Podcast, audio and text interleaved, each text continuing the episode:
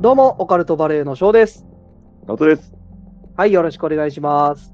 はい、よろしくお願いします。はい、というわけで本日もね、やっていくんですけども、はい、気合入れていきましょう。はい、というわけで本日はですね、はい。ショーの会をやっていくんですけども、ほあのー前々回ね、う。うん。えーじゃがいもさんから、あのーリクエストいただきまして、うん。で前回、直人くん、小鳥箱うん。のお話ししてくれたと思うんですけども、うん。今回ね、えー僕が IF についてのお話をやるっていうことで、うん。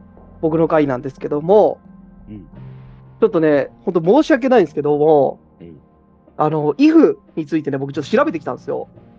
ほう。ただね、よくわからなくて、ほあの、IF 心霊とかね、IF オカルトとか、う。 IF 事件とかね、うん。うん。えー IF 怖いとか調べたんですけど、なんかね、それっぽいのがなくて、全然。ほう。で、ちょっとどうしたもんかなと思いまして、ほう。で結局まあ、えー結論見つからなかったんで、ちょっと今回できないんですよ。ミッション失敗ってことですね。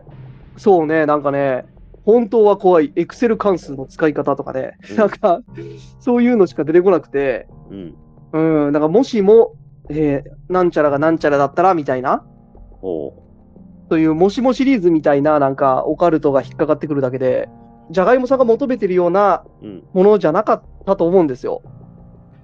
あのー、イフってさ、うん、まあ、僕もわかんないんだけど、うん。団体名とかなのかな。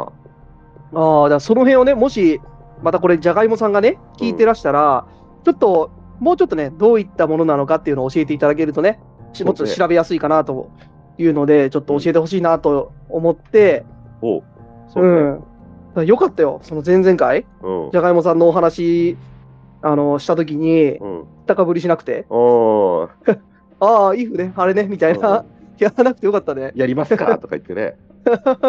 そうね、あうあ、んあれでしょって言って、言ってたら恥かくとこだった ああ、ね。危なかった、危なかった。まあ、危なかったです。はい。大かばるに嘘はないですからね。はい。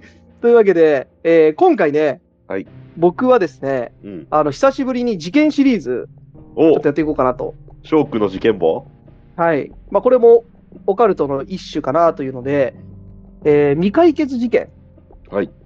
の、えー行方不明事件に関する未解決事件をちょっと紹介しようかなとおお。思っております。ショックの得意分野ですね。はい。というわけで、早速やっていっていいですかね。はい。直人君もね、いくつか知ってるやつあると思うんですけど、うん。まあ、有名なやつから、あんまり有名じゃないやつまで、うん。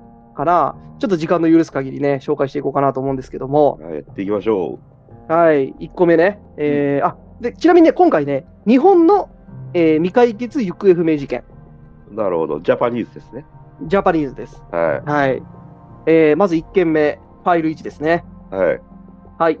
岡山地底湖行方不明事件。おう。はい。岡山の、えーまあ、地底湖があるんですけども、うん。えーそこの鍾乳洞があるんですよね。うんそこで行方不明になった、えー男性のお話なんですけども、うんこれ割とね、最近、でまあ、最近でもないかな、2008年、うん僕の感覚では最近なんだけど、2008年って、うん。まあ、だから16年前になるのか、もう16年前になるの、すごいね。うんうん。はい、はい、16年前に、えー起きた事件で、うんえー高知大学3年生の男子学生が鍾乳洞の中で行方不明になったというもので、うんはいえー、と懸命な捜索が行われましたが、えー発見されないまま、えー捜査が終了したというものなんですよ。うんでこの洞窟に、ね、入っていったのは、えーこの高知大学の、えー洞窟探検サークルっていうのがあって、そこの5名が入っていったんですよ。ほうえーこの5名で、まあ、順番に地底湖に入って、えー壁をタッチして帰ってくるっていうゲームをしていたと。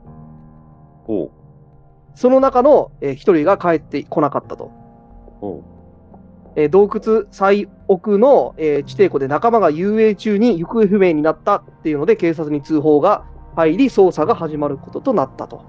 ほはい、ただこの事件ね、えーまあ、結局見つかってはないんですよ未解決なんで。う。うん。なんですけど、えー不可解な点がねいくつかありまして、うん。はい、まず1つ目ね、えーこの洞窟ね入るのに届け出を出さなきゃいけないんですけどもうん。えーまずこの届けを提出していなかった。うん。はい。えー地底湖で、まあ、遊泳したって話なんですけど、実はね、その遊泳するために地底湖に入ると、洞窟に上がってくるまで5メートルあるんですよ。お、お、どういうことですかえーっとね、だからそもそも泳ぐために入ったら、もう上がってこれないんですよ。ほう。 5メートルの絶壁を登らなきゃいけないから。だからそんなところで泳ぐやつがまずいるのかって話。あーよねそうだね。ね、その残りの4人の話だと、まあ、その人はえー入って、えー泳いでいたとほう言ってるんですけど、そんなとこ泳ぐなんて、まず考えられないんですよね。ほう。落とされるとか、繊維以外。そういうことなんですよ。うん、で、まあ、5人の中で、この地底湖で泳いでいたのは被害者の1人だけ。うん。で、その4人が溺れるところは見ていないと証言しているし、まあ、聞いてもいないと。溺れていなかったって言ってる。ほあと、えーその溺れた時の4人の状況説明、まあ、それぞれ、えー警察にね、事情聴取受けてると思うんですけども、うんその状況説明が、えー一致していない、う。ほう。はいえー助けを求める声などは一切聞こえなかったという証言、うん。えー救助活動を、まあ、行わずにね、うん現場に誰も残さないまま、全員が、えーひとまず帰ってきた。うんえー探検に必要な、えー装備は備わっていたと、まあ、責任逃れのためなのか、まあ、強調して、まあ、証言していたとほ。あとはね、まあ、そこれをちょっと僕はいまいち分かんないですけども、まあ、遭難事故ではね、うんその入っていった中の、まあ、隊長とされる、まあ、洞窟に入る、うん。えー人物が記者会見をするのが普通らしいんですけども、うんまあ、今回の件では記者会見を一切行われなかったと。うんまあ、これ以外にもね、えー行方不明になった男性の、まあ、ミクシーの日記うん。が後日改ざんされていたり、なんかね、部員間で男女のトラブルが、まあ、あったなんて噂があったりして、不可解な点が多かったと。うん。まあ、噂ではね、もうその大学生が、まあ、悪ノリでね、酔った部員を死なせてしまったり、うん。して、まあ、就職のね、影響とか風評被害みたいなのを恐れて隠蔽を図ったのではないかとされる事件うん。なんですよね。えー結局、まあ、詳しい捜査もされずに、なぜか、えー事故として処理されて、いまだに遺体も見つかっていないという事件なんですよね。なかなか、ちょっと闇が深そうな、うん。うん、事件なんですよね。なんはかいねあれだね、親御さんにちょっと政治家とかそのお偉いさんがおってみたいな、うん、まあ、捜査され、ね、詳しい捜査がされてないっていうのがちょっと怪しいよね。そうね、うん、普通はね、地底湖の中こう潜って探索したりとか、うんいろいろあると思うんですけど、まあ、してるかもしれないけどね、うん結局、その遺体は見つからず、だかうん、らそもそもその男性が地底湖に入っていってるのかすら分かんないよね。そうね、うん、見つかってないんだもんね。そう、残りの4人の証言が曖昧っていうのがね、うん、かなり怪しい点だなとは思いますね。はい、はい、えー、では、次の事件、ファイル2ですね。はい、はい、これね、有名なんですけども、福島女性教員宅、弁葬内開始事件。ああ、はいはい、有名ですね。はい。えーこれもね、開始なんですけども、うん、まあこれはね、1989年うんですね、えー福島県にある、まあ、教員住宅の弁葬内で死亡している男性の遺体が見つかった。うん、えー遺体を取り出すために弁葬ごと重機で取り出しておいるんですけども、うんえーこれはね、もうかなり狭い穴、2箇所以外に入り込める穴は存在していないんですよね。うん、しかも、えー死因は冬にね、入ってるので、えー凍死うん、なんですよね。うんまあ、この事件もね、かなり不可解なんですけども、まあ、他殺説、自殺説、あとはね、覗き目的、自滅説うん、とかね、えーいろいろあって、当時もね、ワイドショーで結構取り上げられたらしいんですけども、うん結局これも謎のまま、うん、この男性も、なぜかその便槽内に、えー体育座りしてるみたいな形で入ってるんですけども、うん、まず便器の入り口が、まあ、20センチしかないんですよね。うん、うん、で、便器側からまず入れないでしょうって話なんですけど、えー汲み取り側、まあ、この当時、く汲み取り式の、ねえートイレが多かったんで、汲み取り側なんですけど、こっちもね、36センチしかないのよ。ほえー男性がね、その大人の男性が、まあ、入れる隙間じゃないんですけど、うんなぜかその中に入っていたと。う、うん、うん、あとね、まあ、不可解な点としてね、うん弁槽内で遺体で見つかった男性の胸部付近に、上着のセーターが抱かれていた。うんうわ上着着てなかったんだよね。だから、上着を脱いで、セーターを抱いていた。寒いのに。ああだからあれじゃないの入るのに邪魔だったんじゃないの、まあ、邪魔だったからなのかわかんないけど、うんでも、持って入るかねっていう話だよね。そうだねだ。としても、ううんん、どっかに置いときゃいいのに、邪魔でしかないじゃん。まあそうだね。狭い中うねん。はい。あとね、遺体の顔に本人の靴が片方乗っていたんですよ。おうこれも謎ですよね。おう靴が脱げてしまったのであれば、足元にあるはずなのに、なぜか顔の上にあったと。おうしかも、もう片方の靴がね、付近の土手で見つかってんのよ。おうだからそもそも入った時は、片方しか履いてなかった。おかしいですね。おかしいですよね。うん。っていう点で、まあ、押し込まれたのか、それとも。も自分で入っていたのか、それすらも分かっていない。うんうん、しかもね、この男性ね、うんうんまあ、覗き説とかあったんだけど、まあ、結構ね、重要なスピーチとか司会とかを頼まれるような人で、まあ周囲の人からね、かなり人望が厚かったらしいんですよ。うんで、結局ね、この捜査終わるときに、まあ、捜査結果を不服としたね、えーこの村の人たちが、覗きをするような人ではない、えー他殺に違いないっていうことで、うん4000人ほどの署名が集まったらしいですよ。ほ。結構なね、署名が集まるぐらいううん人望がある人、うん。だから他殺に違いないってその村の人たちは思っていたとうん。結局、でも警察は事故死と判断して、再捜査は行われずに幕を閉じたとということなんですよね。かなり不可解ですよね、この事件も。これってなんか確か、まあ、まあ、都市伝説なのかもしれんけど、うんそのもう女性と面識があって、なんか女性の方が、うんそ、の男性の方に好意を抱いていたみたいな、そうだよね、確かね、同じ教員仲間かなんかだったんだよ教員ね。仲間かなんかでだったんだよね。で、それもおかしいし、そうだよね、うなんかん、なってたよね。そうだね、なんかこれに関しては、ちょっとね、もう噂レベル、うん。そのまあ、オカルトなんですけども、噂レベルの話がこういっぱい飛び交ってるので、どれが本当かって言われると分かんないんで、ちょっと僕もね、そのあたりはあんまり紹介せずになんですけど、今回は。そうね、これ本当に開始、怖いよね。本当の開始だよね。本当に開始だよね、トイレの中で。うん。ねで、、仰向けで体育座りで、ねうん、あの意味わからないよね意味のわからない。うん。はい。はいというわけで、えー次の事件、はい。えーファイル3に行ってみましょうかね。はい、行ってみよう。はいえー嵐真由美さん失踪事件お。これもね、結構有名だと思うんですけども、まあ、嵐真由美さんって聞いて、ちょっとピンとこないかもしれないけど、うんえっ、とね、この事件、陽子の話は信じるなって有名な事件って言われれば、あ、聞いたことあるなって人は結構いるかもしれない。張り紙が貼ってあったやつそうです。ああ、なるほど。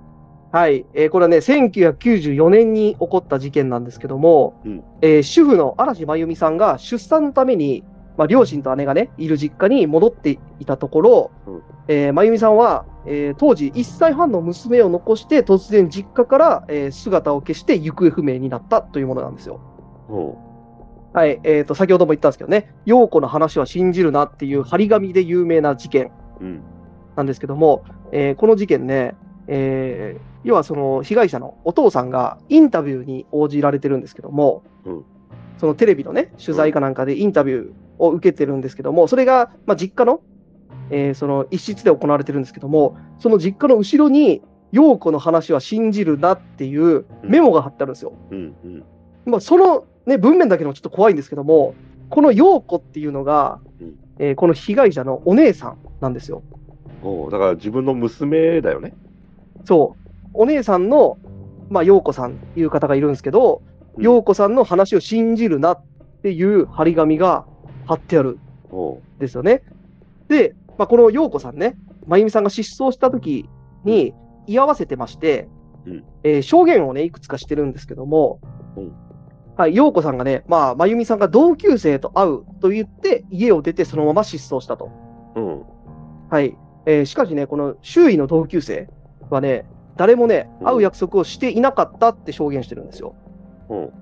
真由美さんの、えーお父さんによると、まあ、外出する前はね、どこか落ち着きのない様子だったうとん。かね、あとはね、ジュースを2本抱えて、えー山に入っていく真由美さんの姿が目撃されていたりと、ほう。これもね、不可解な事件なんですよね。ほで、まあ、事件にはね、えー姉の陽子さんと陽子さんの面識のある男性の2人が関わっているなんて噂もあったりして、うんえー結局ね、この嵐真由美さんはいまだに発見されてなくて、まあ、真相は闇の中うん、というものなんですよね。なるほど。はい。かなり不可解ですよね。そうね、その陽子の話は信じるなっていうのでピンときましたよ。多分そういうリスナーさん、オカリスの方はたくさんいらっしゃると思いますよ。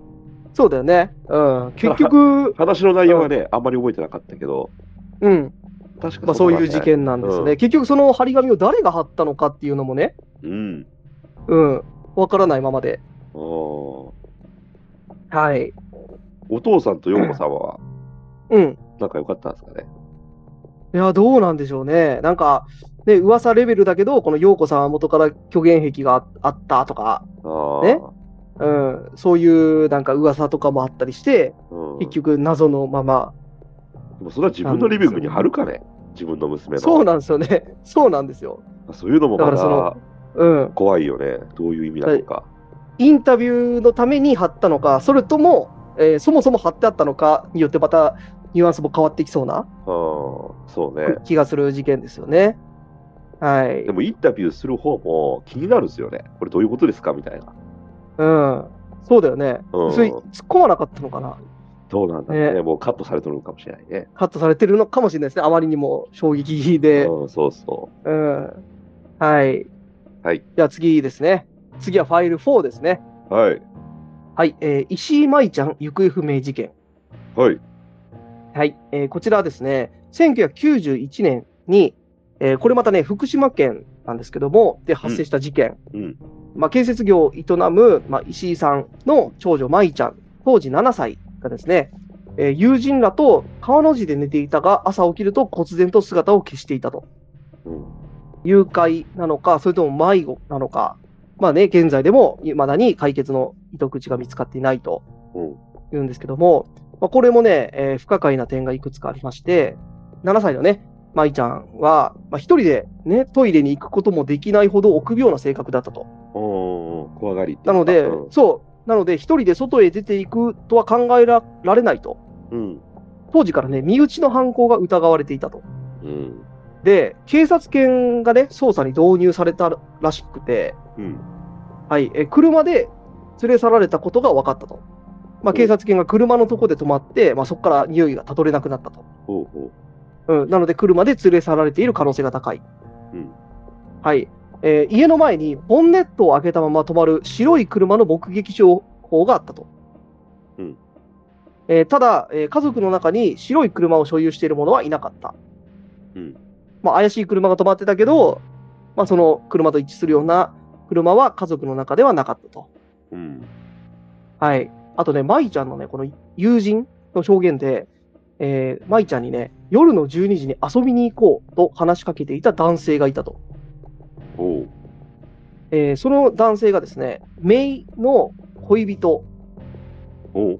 ほう。えーだからこのお父さんのメイなのかなの恋人で、まあ、犯人かもと思われていたんですけども、えー警察はですね、えーその証言は子供から無理やり引き出したものとして捜査せずうん、捜査せずで終わってるんですよ。ほう。意味深ですね。はい。まあ、安全なはずのね、家かうら急に7歳の少女が行方不明になったという事件で、まあ、この事件当時、まあ、これもちょっとね、えー怪しいんですけども、この家で暮らす大人のうち3人が外出していたと。うん。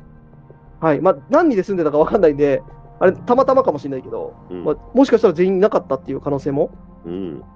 まあ、普段はね、両親と寝ている舞ちゃんが、この日に限って、まあ、友人が泊まりに来ていて寝ていたうんというので、まあ、犯行の日としては、もってこいだったかも。普段はね、えー両親と寝てるけど、うんまあ、子供だけで寝ていたので、あーえーだから、まあ知ってる人じゃないとあれだよね。うん、うん。そうだよね。だから、まあ、ね、事件に怪しい、まあ、メイの恋人、うん。声かけていた怪しい男性がいたにもかかわらず、未解決になった、少しね、えー変わった未解決事件なんですよね。うん。はい。いや、もう、若い子のやつはダメよ、翔くん。はい、まあね。うん。まあ、若い子だからダメってことないけどあーね。ちょっともう悲しくなっちゃうよ。 いや、まあ、そうなんだけど、うん。若くなくてもかわいそうだいけど、やね。いや、まあそうだけどね。はいはい。 特に。はい。えー、あとはですね、これ、直人君にちょっと通じるものがあるかな。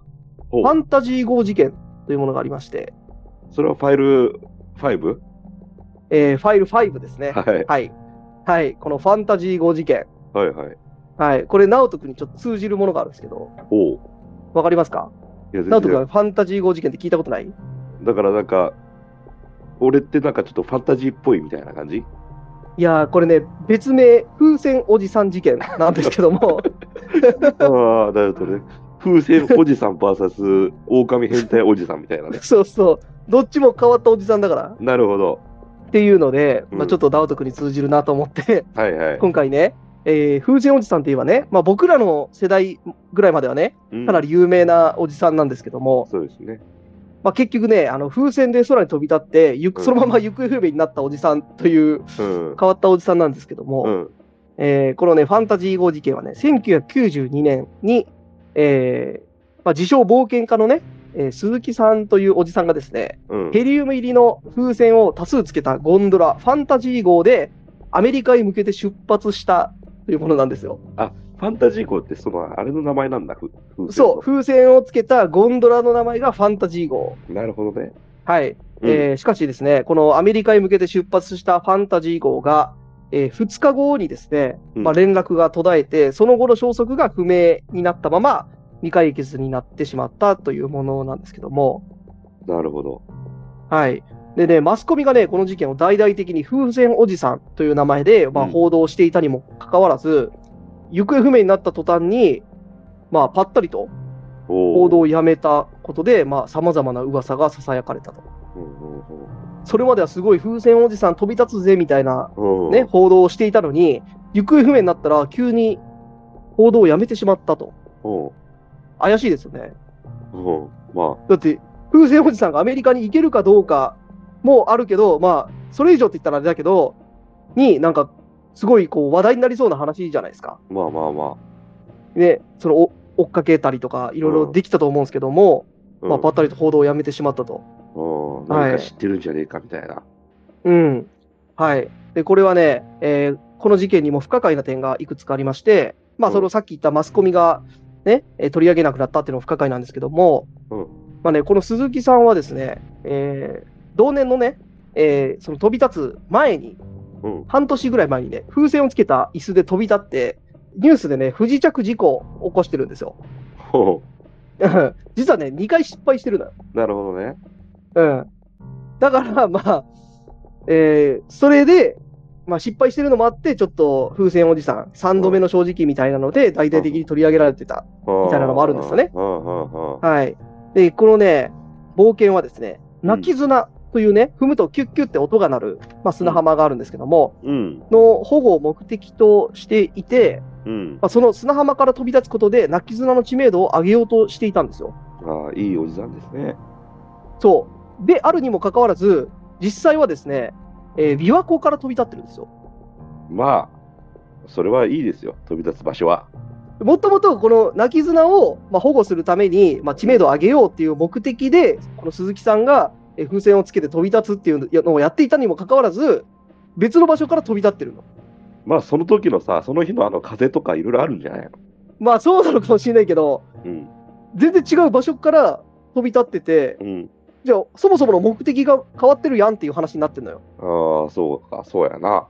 うん。アメリカに行くことを目的としてたんじゃなくて、うん。えーこのなぎずなの知名度を上げるのを目的としてたわけですかあら、あそこから飛び立たなきゃ、そう、全く意味ないんですよ。うん。そうやな。うん。あとですね、このファンタジー号はですね、うん。金火山沖800キロ、えー高度2500メートル、時速70キロで北東へ向かっていたっていうのが確認されているんですよ。ほう。で、気象庁のね、えー予測では、ロシアのカムチャッカ半島あたりまでは到着していたのではないかと推測されているんですよね。うん。で推測されてる場所まで分かってるのに、そこから追えなかったと。うんで、まあ、その辺もちょっと不可解な点。その、うん機体みたいなのは見つかったのかな、いや、えー結局見つかってないんですよね。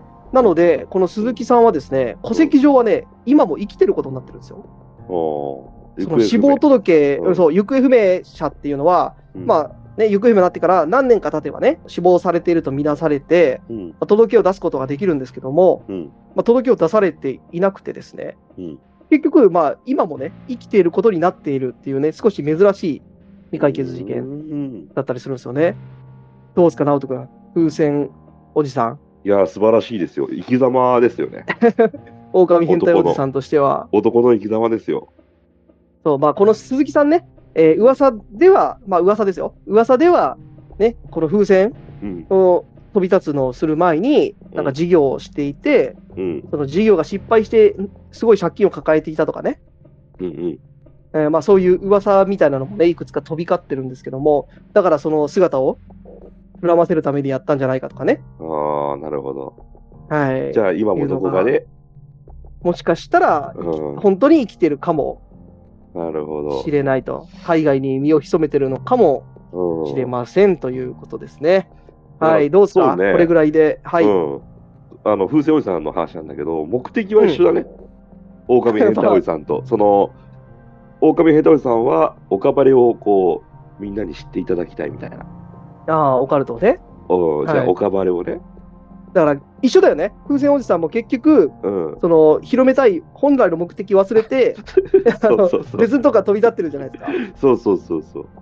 ナオト君も一緒だよね。そうだねオカルトを広めたいっていうはずだったのに、そうね。うん、結局なんかね、こううん 横道にそれるようなこといっぱいやってる から。そうそうそう。だから、それもそっくりだね。ダショウか。正解ですよ、本当に。はい。直人君はだから、風船おじさんの生まれ変わり説を僕は押そうかなと。ああ、思いますね狼変態風船おじさんでもいいよね。そうですね。うんはい。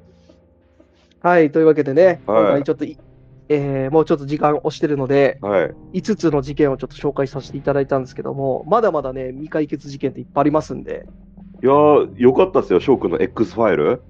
はい。うん。なんか、ファイル1とかさ、ファイはルい、 2とか、 S ファイルと呼んでください。うん、で、急にフ ァなんかファイル3、ファイル4みたいな英語になったりとかせんかった。いや、全部英語だったと思いますけどね、鼻から。あれ、ファイル1とか言っとったっけ言ってたと思うけど、ファイル1って言ってたょっと覚えてないっすねわかんないけど。いや、はい俺もなんとなくだけど、あれなんかこいつグローバル化してんなって思い始 めたら。ちょっとその場の思いつきでやってるのでね、まあ、ごめんなさい。い、そのそ辺は、あのー、原稿を用意してるわけじゃないので、うはい。ん。いや、も、といううわけで、うんうん、よかったっすよ。はい、まだまだいっぱいね、日本だけでもね、いうんっぱい未解決事件ありますんで、ちょっと今回ね、その IF についてうん紹介できなかったんで、まあ今回、別のね、事件、うオカルトの事件について、久しぶりにやろうかなと思いまして、ん。なるほど、はい S。S ファイルいいね。その、くだらんファイルみたいな。はい、超くだらねえファイル。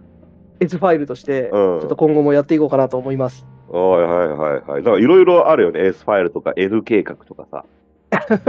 そうね、うんはいいろいろあるのよ、オカバレって。はい。というわけでね、まあ、ちょっとオカルトポイント、今回は、えうーん。ないというか、まあ、と途中でね、うん、途中で直人君、いろいろ言ってくれてましたんで、はい。はい、今回ちょっと割愛させていただいて、はい。はい。というわけで、今日はこれぐらいに、はい。はい、いいですかね、はい。したいと思います。はい。はい。というわけで、聞いてくれてありがとうございます。バイバイ。ありがとうございます。バイバイ。